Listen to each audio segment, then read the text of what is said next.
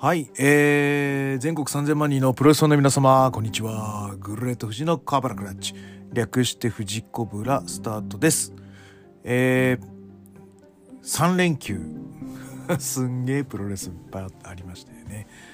で、えーと、私は19日の登場に行って、まあ、若干、燃え尽き的な、あるじゃないですか。うん、あれに多分陥ってた感じになってます。で、あのー、20日の DDT は家で、あの、いつものリビング流し見に見てたんですよ。で、あのー、特にメインの、あ、もうだからアンダーのやつも見るんだけど、なんか続かなくて、なんかすぐ、ちょっと、うん。いや、家のことがバーンって入っちゃったからじゃなくて、なんか俺自身が、なんか、これを見る体調にないという感じで、ちょっと見れないみたいな感じで。でも、遠藤竹下は見てえなと思って、あの、で、なんとか見たんですけど、見てるんだけど、全然入ってこないんですよね。あー、これはあれだな、ちゃんと。で、その日の朝にメインの途中まで撮ったんだけど、トラブルで一回中断しちゃったのがあったんで、あ、これちゃんとメイン喋りきらねえと終わんねえなとか思って、あの、一応最後まで見たんですけど、メインは。なんか全然入ってこないのと、なんか長かったじゃないですか。で、ちょっと、うん、ちょっと技が記号化しちゃってる部分があったので、多分もっと、め、あの、スマホで見てたんで、やっぱ目線とか、心情みたいなものをもっとこう、すくい上げてみないと、これ全然入ってこないぞっていうことなんで、一旦お保留にして、絶対ね、もうああのちょっと落ち着いてみたい言うからはずなんで ちょっと置いといて。で不安だったから、えー、21日はあのもう何もプロレス見んのやめました。ひたすら息子とアルセウスやって。でおかげでちょっともうちょっと最終局面に行きそうな感じなんでとりあえずクリアしてからポケモン集めに精を出そうかなと。なんかアルセウス取るには全種類集め取らないといけないのあれ。結構だよね。で今息子もようやくあのアルセウスの操作に慣れてきてウォーグルで飛んだりするのが楽しいみたいな感じになってるのであの戦闘は私に引き継いでややったりしますけど。はい。あのでもそういう形でうん。ねあのアルセウス。もうちょっとやり込まないと、うん、ただあの、雪まつりさんにちょっと教わったカイトのダウンロードクエは絶対買います。はい。で、エルデンリングは、ごめんなさい、ちょっと小声なんですけど、うん、積んでおいて、インストールしといて、で、さっとこう、さっと自分のタイミングでやるみたいな。そんな感じでやろうとます。あとは、だから、それでね、なんか21日もさ、ね、あったじゃない？いろいろと。だから、えー、とそこら辺のちょっとまとめを、まあ、したいと思います。はい。えー、それでは行ってまいりましょう、えーこの番組は健康プロ所属グレート富士がプロレスやってる体の斜めからの視点で見てしまうプロレスの試合の感想やなぜ何と湧き起こってしまう疑問の数々に対して妄想の仮説を立てたり妄想の検証を勝手に探し出してしまう困ったポッドキャストです、えーそんな今日のコーナーは、え今日はちょっとアラカルト週刊コブラクラッチでいきたいと思います。はいまずはえ新日本プロレスの方から。はい、えー、行ってまいりたいと思います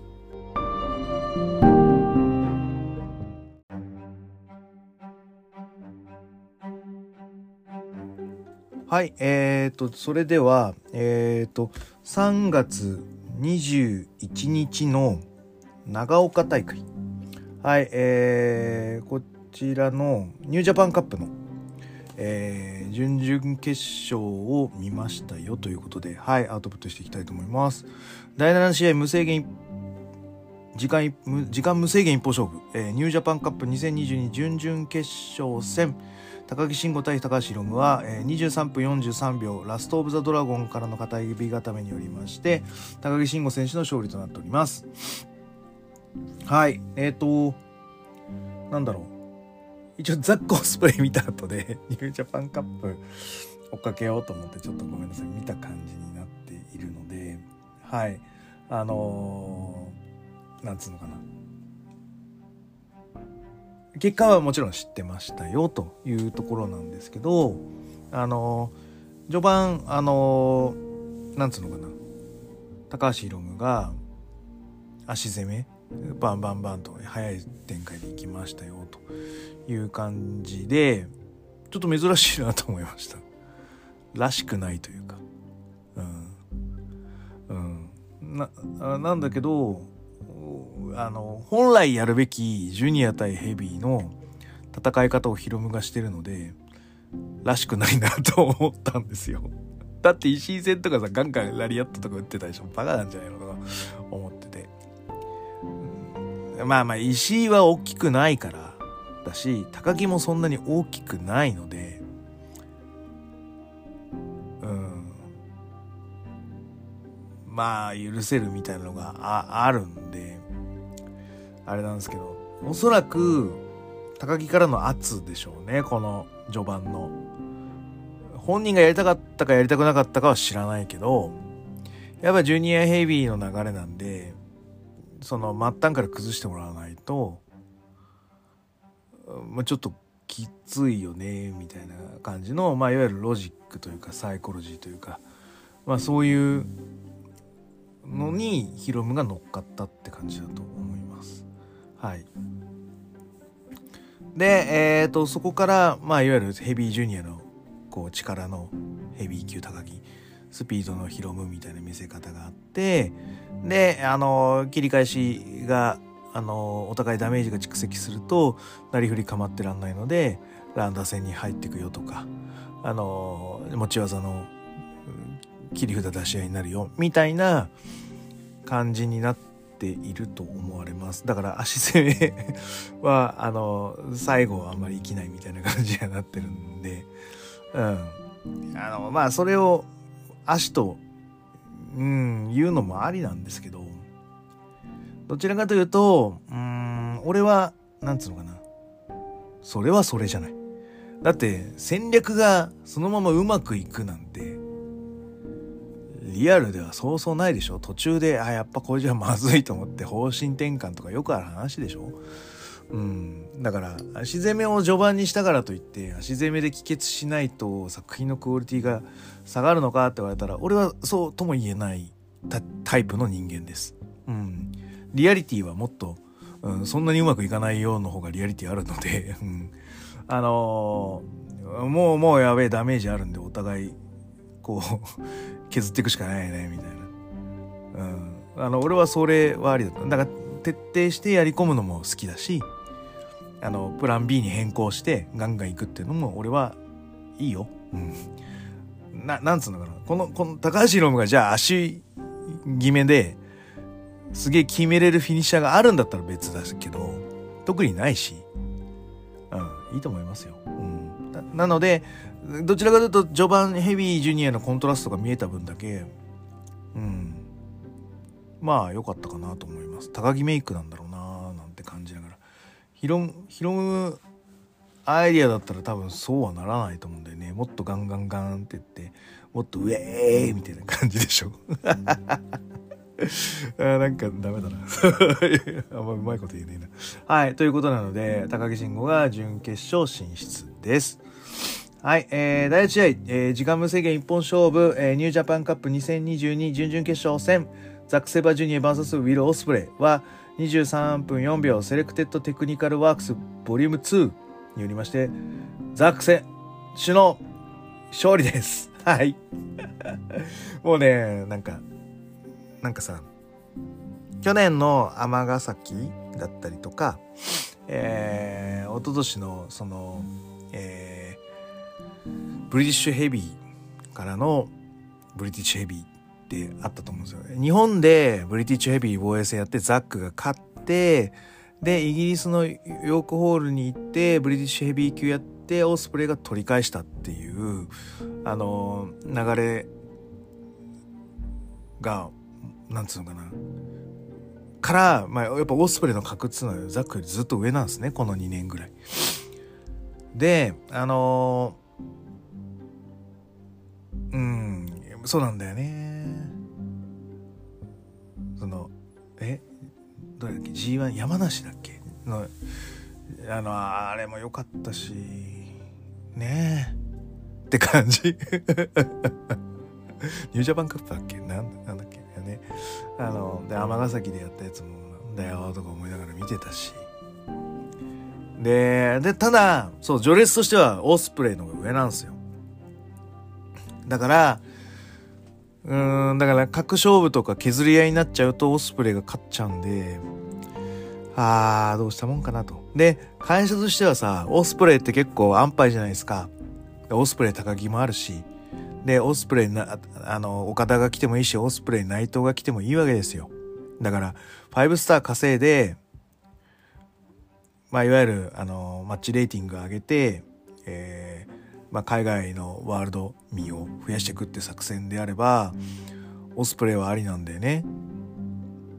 っていうのがあるんでもうどもうああって思う。そうちょっと、ま、負けそうみたいな感じではいあのー、思ってたんであんまり期待しないでおこうと思ったんであの21日はあえてプロレス見ないみたいな。あの、うん。全然こうインプット入ってこない状態で見ちゃったらちょっと怖えなと思うドキドキがあったのでうんあのー、開けて22の朝に見ましたという形でございます。はい。で、あのー、ザックはですね、あのー、初っ端からジャンパーを着て、前まではね、あの売り出してる、あのブラックゴールドのジャージ、あのバージョンだったんですけど、えオスプレイ戦だからか、え準々決勝からなのか、えジャンパータイプに、えまた戻っております。はい。で、え前回はあのザックドライバーだよね。あれで肘とかが鼻にぶつかって鼻折れたんだっけ？ああやべえみたいな。ね鼻折れながら、うん、優勝したでしょ、うん、なんでまあどっちかというとあのそうそうそう。あの国さんも言ってましたけどあのフィニッシュ周りを温存してってる感じの方がトーナメント勝つ確率が高くなりそうじゃないですか全部違う色を見せるっていうのともあるしあのどっか怪我してる？足怪我してるとかいう方がなんかこう方眼びいきというかお客さんの応援がつくので決勝まで上がる可能性が高いなと。まあ、決勝で勝つかどうかはまた別のフラグなんですけど決勝まで行く確率が高いのはあの、ちょっとあ痛めてる箇所があるみたいなあのふりをする方がうんなんかそう優勢なのですげえ怖えなと思いながらいろいろ見ておりましたとさというところです。はい。で、えっ、ー、ともう序盤からガーンと飛ばしてるので何この飛ばし方みたいな感じのあの止まらない感じですね。で、あの、前回もちょっと言ったように、えっ、ー、と、持ち技のメンテナンスみたいなのっていうのは、あの、発生するので、それをこう、クオリティ100で表す。そそれもですね、えっ、ー、と、通常スピードじゃなく、えっ、ー、と、1.2倍速でやるって話になると、やっぱ120%の精度を求められるわけですね。これをですね、コンボ、コンボ、コンボ、コンボで決めていくわけですよ。連続コンボが連続コンボで入っていくみたいな状態ですね。だから点数爆上がりですね。はい。うん。すげえな、これ。って思いながら見てました。はい。で、えっ、ー、と、オスプレイとかも、あのー、まあ、いわゆる現代、えー、プロレスを、まあ、発信し続けてるが、と思いきや、あの、ザックが評価してるのは、その、え古典に対しても、造形が深く、えー、それをミックスして出すことで、えーと、現在から未来をつないでいると。で、えーと、20年前でもあのすごいプロレス。今もすごいプロレス。20年後もすごいプロレスを目指してると、えー、いう部分でいくとオスプレイっていうのは20年前の引き出しもあって未来にもつながる、えー、クオリティの高い技も出すここで、まあ、いわゆる40年をつなげる作業をオスプレイできているということを言ってるので、えー、オスプレイはあのジョニー・セイントのあのハンマーロックの切り返しであるとかあのまた先を食らったものに対して側転してもう一回また先を入れるとかあの古典プラスえー、現在から未来っていう、えー引き出しをどんどん出していきますね。はい。で、えっ、と、最近あの、ブブート、ブーツの、ビッグブーツの展開で面白いのが、あの、ロープ、ロープ引っ掛けをして、フラフラってなったところにブーツ入れていくっていう。あれあの、ターンバックルだとアンダーテイカーになりますよね。はい。なので、あのーそういうところも、まあなんかこう、引き出しとしては引っ張ってきて、あいる感じがしますね。俺、あれ好きなんですよ。僕背高いんで、あの、ターンバックルバーンぶちつけて、フラフラのところにビッグブーツとかっていうのは結構好きですね。あの、攻めの展開として採用する時もあります。はい。で、えっ、と、そんなのが超続くじゃないですか。まあ、場外薄かったもありのですけど、まあ、なんかす、ええー、みたいな感じ。で、あの、張り手？張り手合戦。あれ、ね、ツイッターでも上がってますよね。すんげえゆっくりなんですよね。あんなに速いバンバンバーンってやってる時から、めちゃめちゃゆっくりからスタートして、ゆっくり、ゆっくり、ゆっくりじゃないよ、早い早い早いみたいな感じで、そっからこう手数バンバンバンバンバンって出してくれて、張り手でも、何これ？みたいな。はい。で、あのもうちょっと古典的というか、あのサイコロジー的に良かったのは、オスプレイの、あの押し出しですね。ザックを、えー、リング外に押し出して、あのなんつうのかな。俺がリングの中心。お前はリング外に出た負け犬っていう図を押し出しで作るんですね。で、えー、と目線もリング上と場外だからかなり上と下っていうか上感じになるのでお客さんからするとだいぶオスプレイ強いっていう見せ方ができるんですね。ただ押し出すだけなんですけど。あれをねあえてしてるのがうん素晴らしいと思います。うん。でただその後ちょっと足痛いみたいなのがあるじゃないですか。だからあれ足痛い出したこれオスプレイ勝つ流れじゃんと。えー、そんな超強いのになんか砲丸ビーキで勝っちゃうのオスプレイ嫌だなとか思いながら見てたんですけどこっからの終盤がね足の攻防に入ってってこれ転調するじゃないですか。その序盤の早いもの、えーお互い負傷箇所を探り合う。どこでサブミッション決めていくかとかいいいい隙があったら入っていくぞと。もしくは負傷箇所がないか。これをこう序盤の中で腕を取ったり足を取ったりしてその日のコンディションを探っていく山本小鉄さんが言ってたそのストロングスタイルっていうのはそういう感じらしいですよ。その一点集中をするから素晴らしいんじゃないんですよ。そんなんて決め打ちじゃないですか。この人が腕を怪我してるって情報を知ってたらそれでもいいんですけどそうじゃない場合っていうのはやっぱり探り入れないとダメじゃないですか序盤っていうのは。だからバックを取る首はどうだあ腕はどうだあの脊髄反射なあの痛み的なものはないかっていうのをあのコントロール各箇所コントロールしながら探っていくんですよね。これが俺はなんつうの新日本プロレスのストロングスタイルだと思ってるのでザックのやってるこう足を取ったり腕を取ったりっていうのはまさにストロングスタイルだと僕は思ってます。はい。で、えっ、と、足を攻めてる、足が痛いっていうのが分かったので、足行くじゃないですか。いや、これ足だなって感じになるでしょ？うん。で、えっ、と、そこからこう、後半目はその足攻めの転調になっていくんですね。このキー、キー、キーとして。はい。うん。で、あのーその、三角締め行っても、みたいな、足を行っても、みたいな感じになって、で、最後の、まあ、いわゆる変形の同締めスリーパーみたいな感じですね。はい。多分ね、あの、ザックの中で同締めスリーパーって多分超格が高いんだと思うんですよ。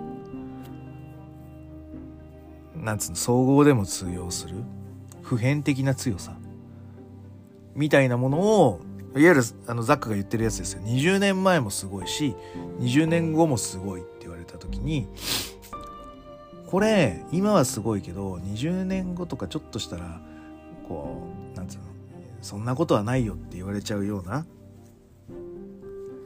もの？にはしないようにしてるんだと思います。なので同時めスリーパーって結構普遍的な価値があるっていうのはザックの中で多分上のポジションにあるような気がします。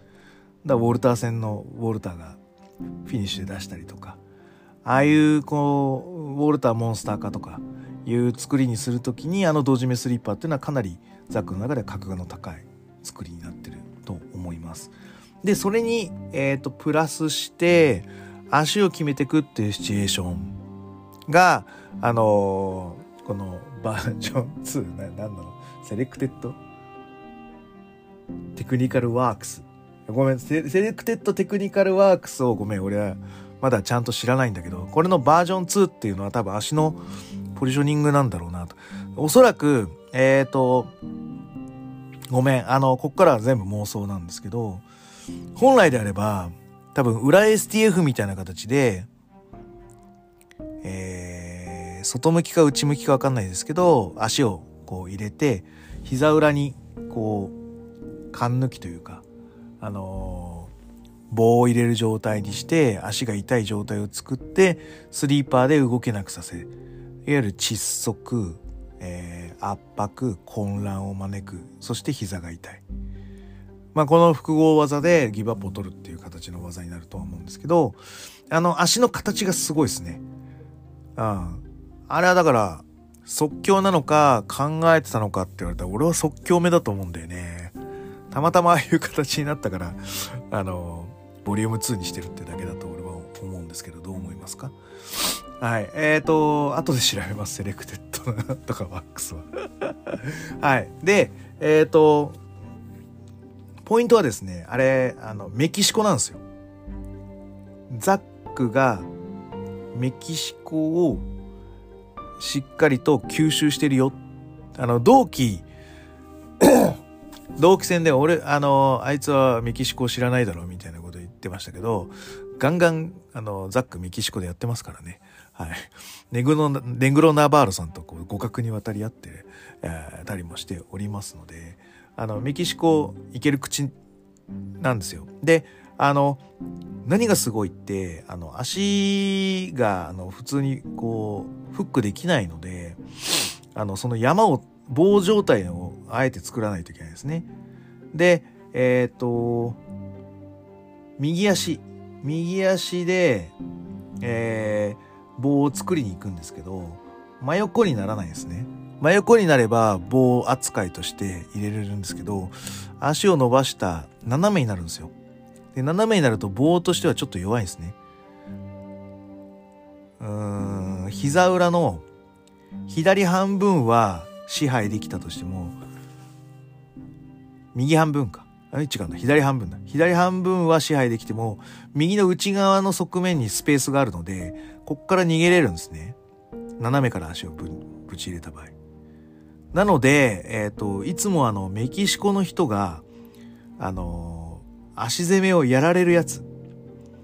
あの、足を組むような感じにして、足を伸ばすやつあるじゃないですか。あれで、あの、なんつうの、フロントインディアンみたいなの食らったりとか、あの、僕はあれでビッグブーツをしたりとか、したりしますし、あそこからこうぐるっとこうひねって、あの、レッドインクに行くとか、あるじゃないですか。ああいうこの、ちょっとこう、右足は伸ばす、左足はこう、膝曲げて立てて、あの足をこうコントロールします。あれをですね、ザックが自分で作るんですよ。